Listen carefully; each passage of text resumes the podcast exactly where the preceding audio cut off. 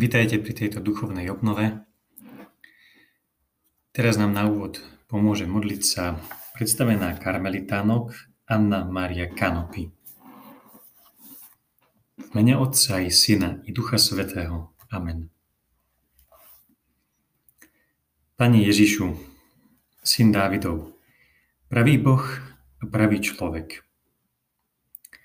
Ty nám prikazuješ pýtať, hľadať, klopať. Ty chceš, aby naša modlitba sa stala bojom s Tebou, pretože sa chceš nechať zdolať nami. My sme na hranici. Na hranici medzi našou identitou cirkvy a svetom pohanov. Medzi našim životom ako kresťanov a našou skrytou modloslužbou. Medzi tým, že sme vyvolení a tým, že sme vylúčení. Pane, pomôž nám. Syn Boží, Syn Dávidov, najvyšší a blízky nám. Ak budeš mlčať, my budeme čakať.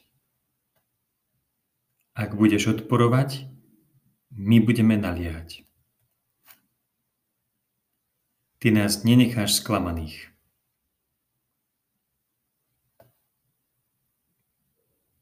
Pretože Tvoje slovo ti káže byť verným.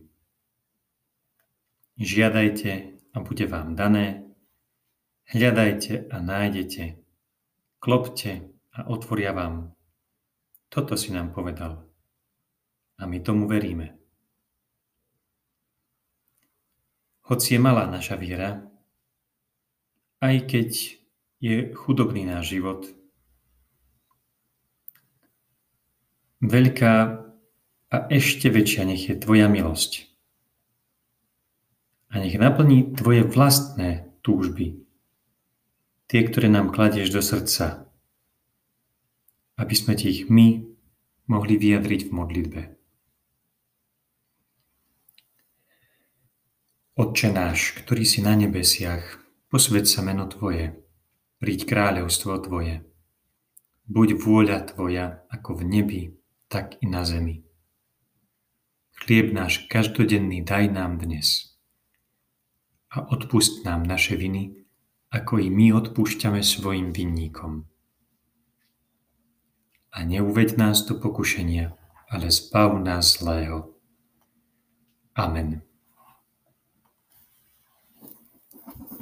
Teraz si prejdite dve otázky na zahriatie, aby sme sa trochu zoznámili s písmom a popri tom, ako hľadáme a listujeme v, v tých stránkach písma, je to už čas, aby sme si prosili, aby sme si prosili nejakú milosť, ktorú chceme dosiahnuť pri tejto duchovnej obnove.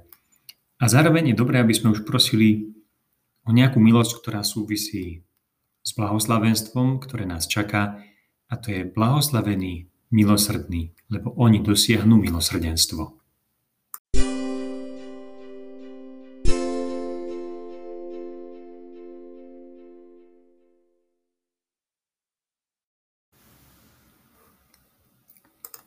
Toto naše blahoslavenstvo si prejdeme v troch bodoch alebo v troch kapitolách. Tá prvá sa volá Milosrdný dosiahne milosrdenstvo. Vlastne je to obsah tohto blahoslavenstva.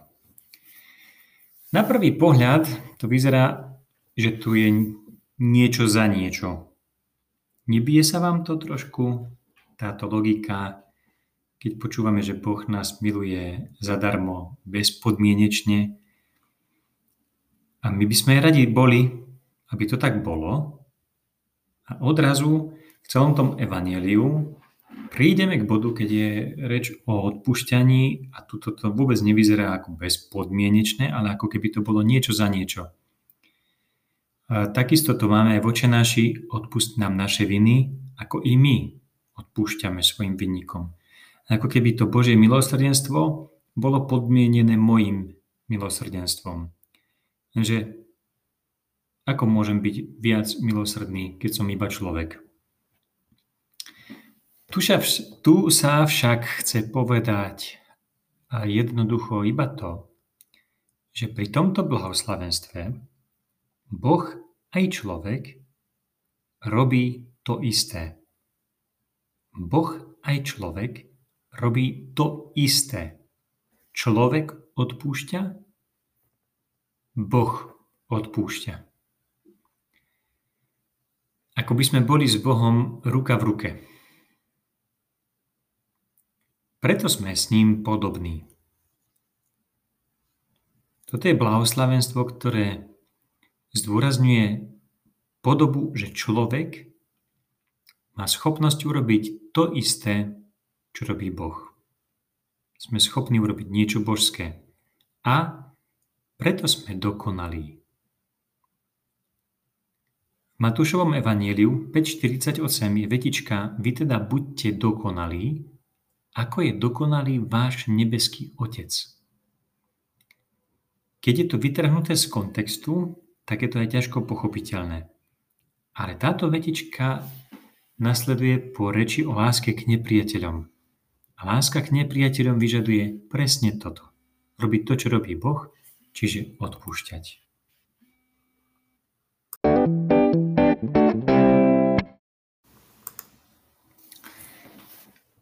Franz Kafka napísal dielo Proces. Je o jednom človekovi, ktorého súdia ani nevie za čo, ale pointa je v tom, že na konci mu dajú tri možnosti. Poprvé, skutočné odpustenie, po druhé, zdanlivé odpustenie, po tretie, odklad trestu. No, tie dve možnosti by nič nevyriešili, pretože aj tak by žil v trvalej neistote. Zdanlivé odpustenie aj odklad trestu. Lenže pri skutočnom odpustení by museli byť zničené všetky akta procesu. To skutočné odpustenie by v sebe zahrňalo, že celý proces by sa musel anulovať. A to nie len obvinenie, ale aj proces, výpovede, rozsudok a trest. No a tak v tomto diele nie je jasné, či niečo také vôbec existuje. My často žijeme v podobnej životnej neistote, pretože veľmi dobre cítime, že čo bolo, bolo. A čo bolo, to sa už neodstane. Minulosť sa vygumovať nedá. A často žijeme presne tak, ako by neexistovalo skutočné odpustenie. Len zdanlivé alebo odklad trestu. Boží syn nám priniesol ale túto zväzť, že existuje skutočné odpustenie, kde je celý proces zničený. Pár veršov. List Kolosanom 2.14. Zotrel dlžobný úpis, ktorý bol svojimi nariadeniami proti nám a prekážal nám a zotrel ho tým, že ho pribil na kríž. List Rimanom 8.1. Teraz už niet odsudenia pre tých, čo sú v Kristovi Ježišovi. V Janovom evaneliu je 5. kapitola, kde je uzdravenie chorého pri rybníku a tam sa opisuje, že a ten, kto prvý vošiel do zvírenej vody, bol uzdravený. Táto alegoria, tento príbeh pri tom zvírení vody dáva najavo, že aj možno niekto také šťastie má, ale čo ja?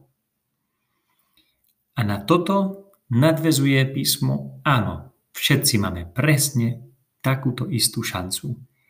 A v prvom liste Timotejovi 2.4 je to napísané tak úplne polopatisticky, že Boh chce, aby boli všetci ľudia spasení.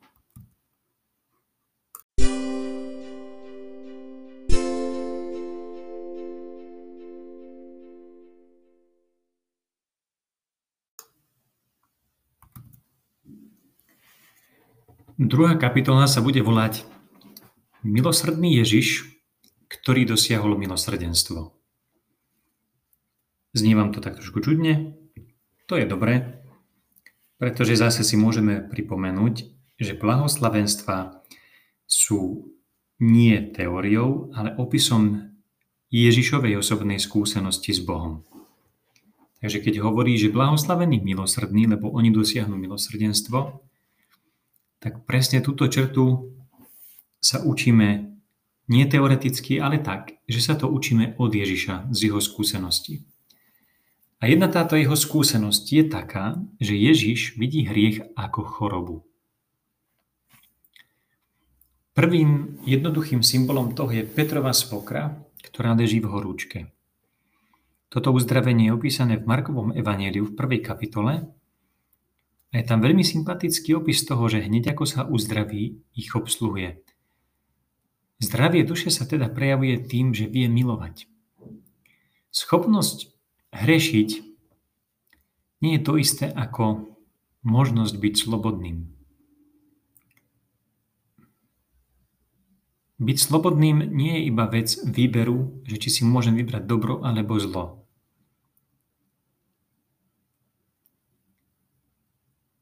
Schopnosť hrešiť je skôr neschopnosť, ktorá pôvodne nepatrí k prirodzenosti človeka.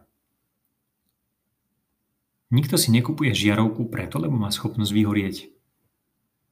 Proste žiarovka by nebola slobodná preto, lebo môže svietiť a nemusí svietiť. Čiže hriech je ako ujma na zdraví.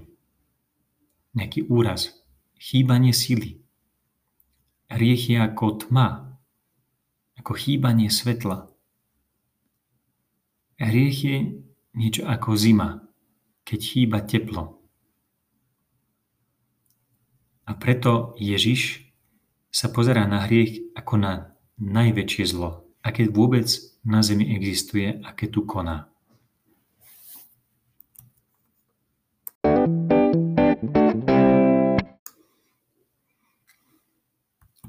Ďalšou Ježišovou skúsenosťou pri jeho milosrdenstve je, že vidí nielen to, kto som teraz, ale vidí najmä to, čím sa môžem stať. Všimnite si povolanie Matúša. Je opísané v každom evaníliu, ale napríklad v Matúšovom evaníliu, v tom jeho 9. kapitola, 9. verš. Keď sa Ježiš na neho pozrie, to spôsobuje povolanie. Jeho pohľad už ale vidí apoštola, ktorý aj život položí za neho. Hoci vo chvíli povolania je Matúš mýtnikom, ktorý okrádá klame. Caravaggio namaľoval jeho povolanie v jednej počnej kaplnke a hneď oproti namaľoval obraz jeho umúčenia. Čiže v tej bočnej kaplnke na ľavej strane je obraz, na ktorom Ježiš povoláva Matúša a oproti tomuto obrazu napravo, na pravej stene, je obraz, ako je Matúš umúčený. Medzi týmito dvoma udalosťami v Matúšovom živote prešlo veľa rokov. Ale jedna vec je tam zaujímavá, že tvár mladého Matúša pri povolaní je namaľovaná už ako tá istá tvár toho starého Matúša pri umúčení. Ježiš si nevšíma iba to, čím som teraz? Čo sú tie moje obmedzenia? Čo nemám? Čo mi chýba? Ježiš aj v tom, čo chýba, vidí už to, čím sa môžem stať. Milosrdný pohľad sa vždy pozera dopredu.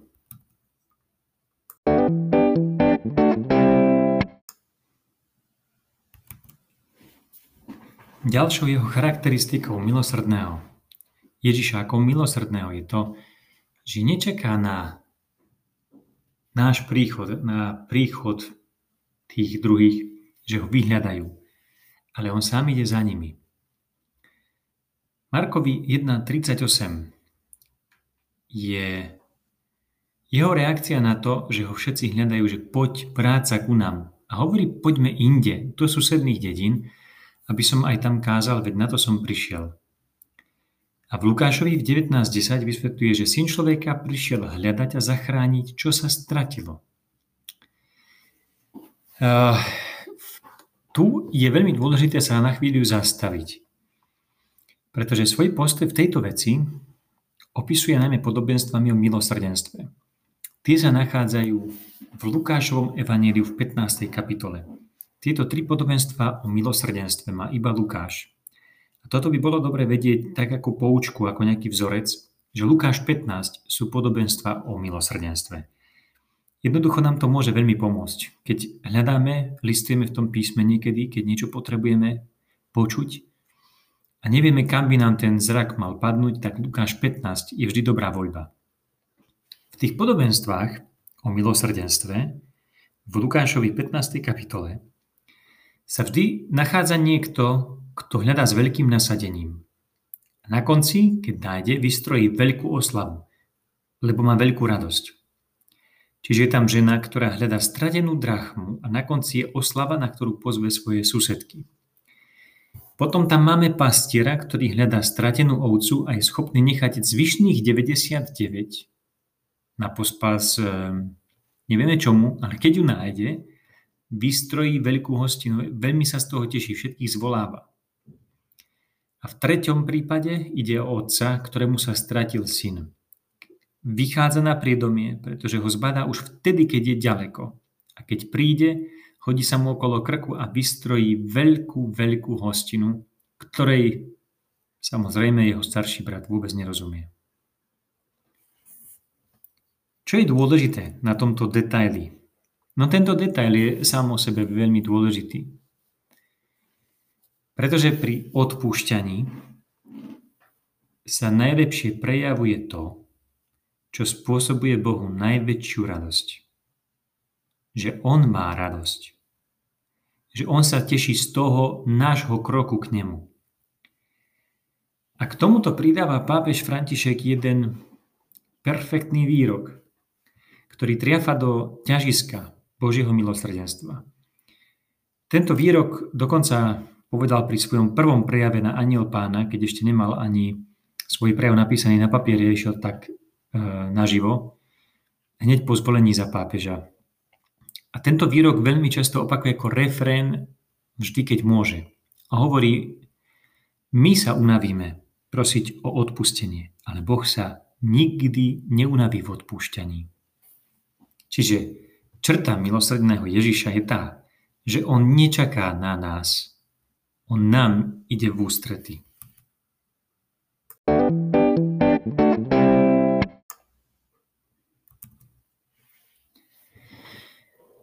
Keď hovoríme, že milosrdný dosiahne milosrdenstvo, tak to, čo dosiahol Ježiš, je naozaj milosrdenstvo, alebo iným slovom vykúpenie, ktoré dosiahol Ježiš pre nás.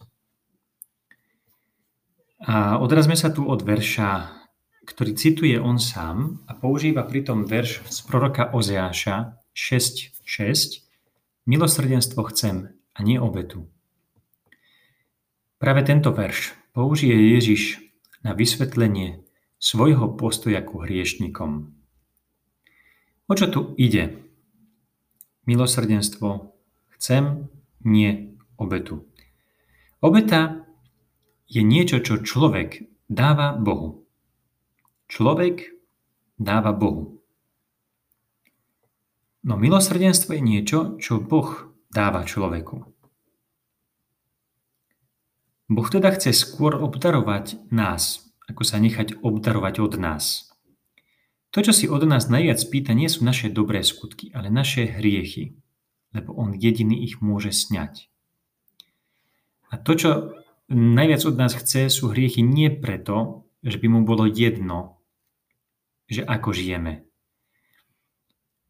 Skôr je to kvôli tomu, že my máme ostých, máme tú bázeň, ktorá niekde hlboko v nás drieme, ten strach z Boha, že čo sa stane, keď to všetko, čo je vnútri, vyniesieme na povrch a predložíme to pred Boha.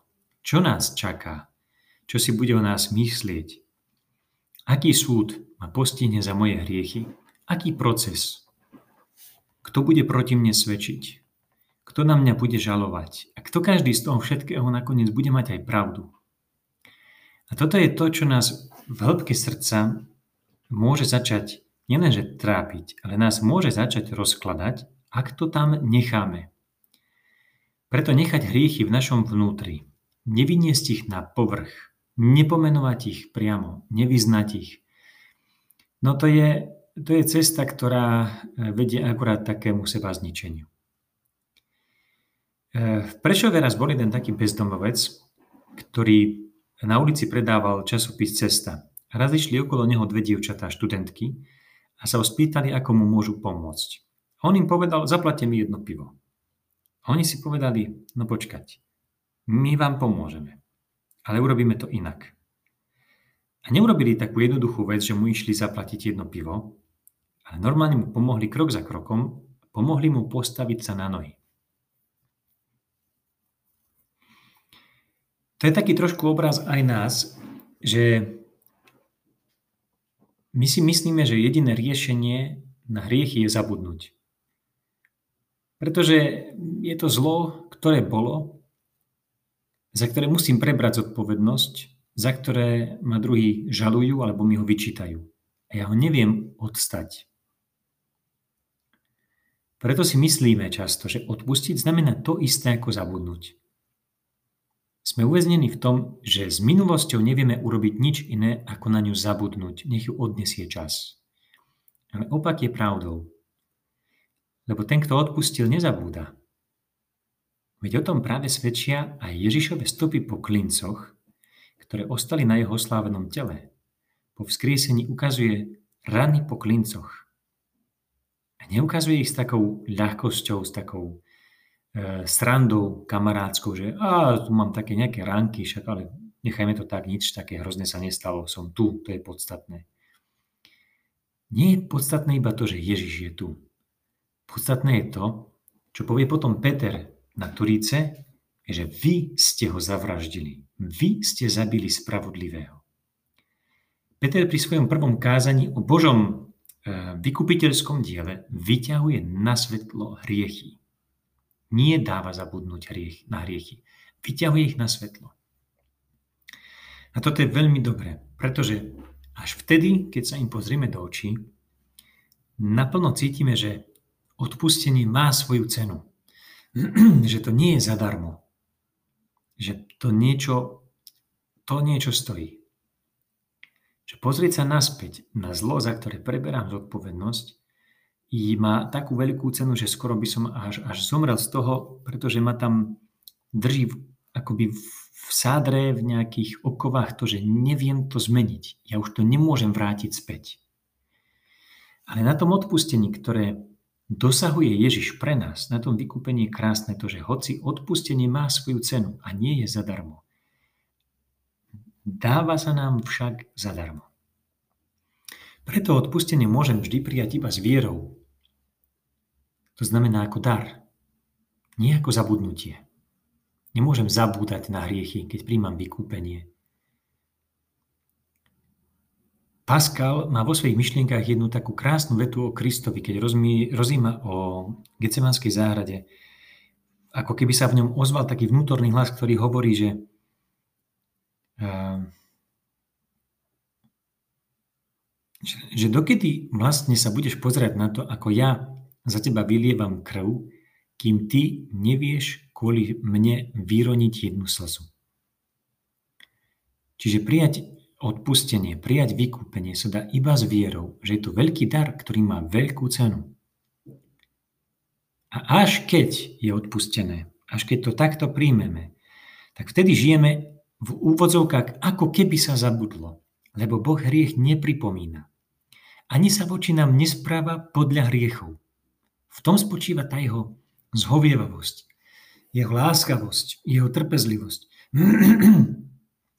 Hriech teda patrí naplno do minulosti, ale vďaka tomu nemá moc nad budúcnosťou, lebo je odpustený. Lebo sme prijali ten dar vykúpenia. Čiže hriech naplno patrí do minulosti, do mojej osobnej minulosti ale nemá moc nad budúcnosťou. Vďaka tomu, že je odpustený. A ja to, ten dar vykúpenia príjmam. Ak sa to nestane, ak tento dar nepríjmam, hriech patrí nielenže do minulosti, ale stále ovplyvňuje moju prítomnosť a tým aj budúcnosť. Vykúpenie teda má svoju cenu, má ju veľkú a to je na tom krásne, že ja ho dostávam zadarmo.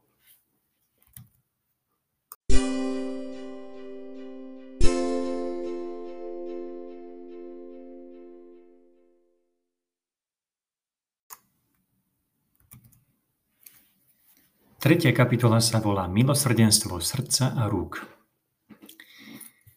List Kolosanom 3.13 má jednu veľmi peknú vetu. Znášajte sa navzájom. Odpúšťajte si, ak by mal niekto niečo proti druhému. Ako pán odpustil vám, tak aj vy. Čiže ako pán. Človek sám od seba nemá silu spracovať zlo. Nemá silu odpustiť. Pretože zlo zraňuje, Ehm, robí nás opatrným, vytvára určitú skúsenosť, na základe ktorej sa pozeráme na nejakých ľudí, na nejaké okolnosti. Preto túto silu môže dať nám ľuďom iba Boh. Preto pri odpúšťaní sa celkom isto podobáme na Boha. Ak niekto odpúšťa, určite čerpá z toho, ako dokáže zlo spracovať Boh. Je to pre nás tajomstvo. My vieme iba to, že so zlom často bojujeme takými našimi ľudskými mm, zbraňami, že buď chceme na neho zabudnúť, čo sme už spomínali, alebo ho chceme žalovať, chceme trestať, chceme niekoho popraviť, dať do väzenia. To sú také naše ľudské spôsoby, ako reagovať na zlo, ale keď si to tak zoberieme, tak tieto naše reakcie často nerobia zlého človeka lepším. Nede v nich často o to, že by sme zlo spracovali a dokázali ho ovplyvniť a presvedčiť, aby sa zmenilo. A dokonca, uh, hoci sa tieto nejaké opatrenia často tvária ako obranné, ako ochranné, veľmi ľahko môžu skleznúť do toho, že sa zapletú do tej špirály zra a Zlo, ktoré sme dostali, len nejakým spôsobom oplatíme tomu druhému. Buď v takých obyčajných, obyčajných primitívnych nejakých úmysloch, že nech vie, čo to pre mňa znamenalo, nech sa aj on cíti tak, ako som sa ja cítil, keď mi hen to spravil.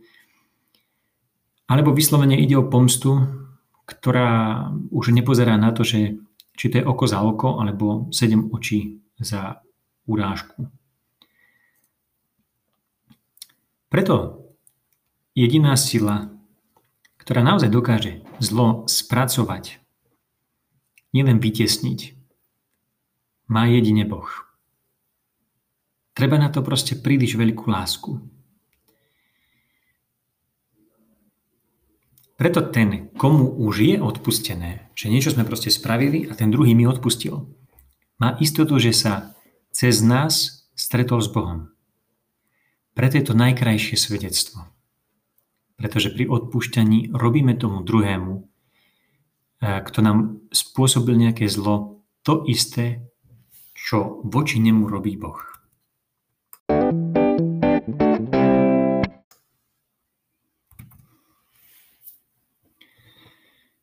V ťažkostiach našich vzťahov netreba váhať s tým, aby sme obvinili seba a ospravedlnili brata.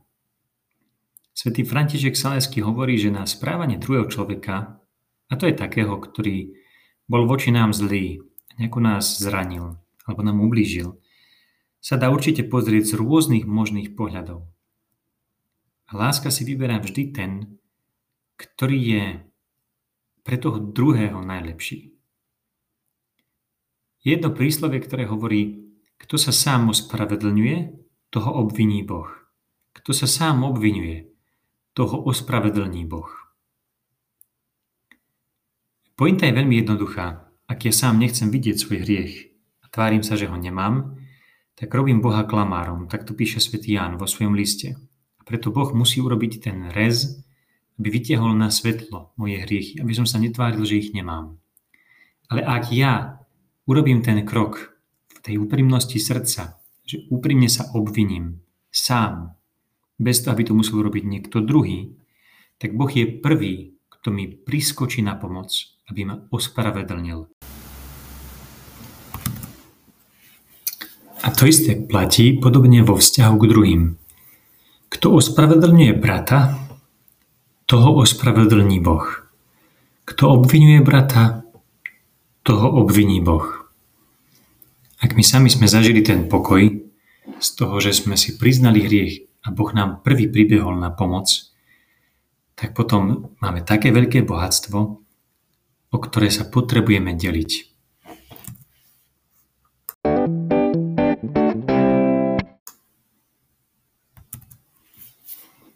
Hebrejčine milosrdenstvo sa povie slovičkom chesed. Veľmi krátke, jednoduché vysvetlenie. Ty a ja sme uzavreli zmluvu. V tej zmluve stojí to, že keď ty dodržíš svoju časť zmluvy, mám z toho niečo, takisto aj ty. A keď nedodržíš svoju časť zmluvy, tak následuje nejaké, nejaké prekliatie, nejaký trest. A chesed znamená to, že ja som časť mojej zmluvy s Bohom nedodržal. On na základe tohto, tejto zmluvy má právo vyzvihnúť si odo mňa má nárok na ten trest, na to zadosťučinenie za to, čo som ja nedodržal. Ale chezet, tento postoj milosrdenstva, neznamená odpustenie v takom iba zmysle, že a, zabudnime na to. Znamená to, že zmluva musí byť dodržaná. A preto, keďže Bohu tak záleží na mne, že ma nechce stratiť, tak doplní to, čo chýba z mojej strany v zmluve, aby ma nestratil. Čiže za takýmto odpustením, ktoré je milosťou zadarmo, nasleduje povinnosť. Musí nás to zmeniť, ak sme naozaj uverili milosrdenstvu. Preto sa v našom živote milosrdenstvo prejavuje ako milosrdenstvo srdca a rúk. V čom by to mohlo spočívať v tomto pôvodnom význame v hebrejčine? Milosrdenstvo srdca spočíva v odpustení. Tom postoji silnejšieho voči slabšiemu. Ale silnejší nie je ten, kto spôsobuje krivdu, ale ten, kto trpí krivdu. A slabší je ten, kto ju spôsobuje. Proste silnejší je ten, voči komu Boh bol milosrdný. A milosrdenstvo rúk sa prejavuje jednoducho voči každému, kto ma potrebuje. Voči tomu, ktokoľvek by to bol, kto ma potrebuje. A tu ide o tie citlivé oči, otvorené oči, pohotové ruky, empatické srdce. Otázky na prehlbenie, ktoré vám následujú v tom pracovnom liste, mapujú celý ten obsah blahoslavenstva. Samozrejme, že sa zastavte pri tých, ktoré sa vás najviac dotkli, ale pointou Božieho slova, nech ho odkomunikuje ktokoľvek, je to, aby nám spôsobilo ranu. Aby nás nejakým spôsobom zasiahlo.